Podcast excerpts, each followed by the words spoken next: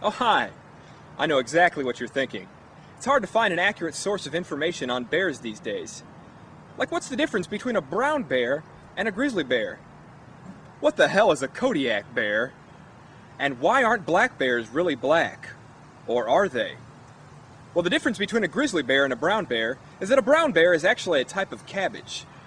Due to a scientific trait known as convergence, something from another kingdom can develop similar traits and live in a similar region and look very similar. So what the hell is a Kodiak bear? Remember kids, there's no need to curse about Kodiak bears. They're just like other bears except they live somewhere else. Like say, Michigan. Or that 7-Eleven over there.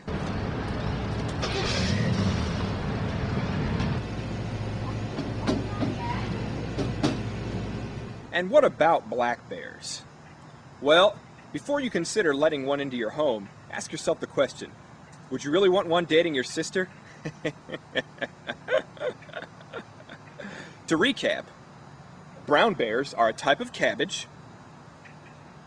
Kodiak bears are just like other bears. They just live somewhere else. And black bears, don't let them into your home.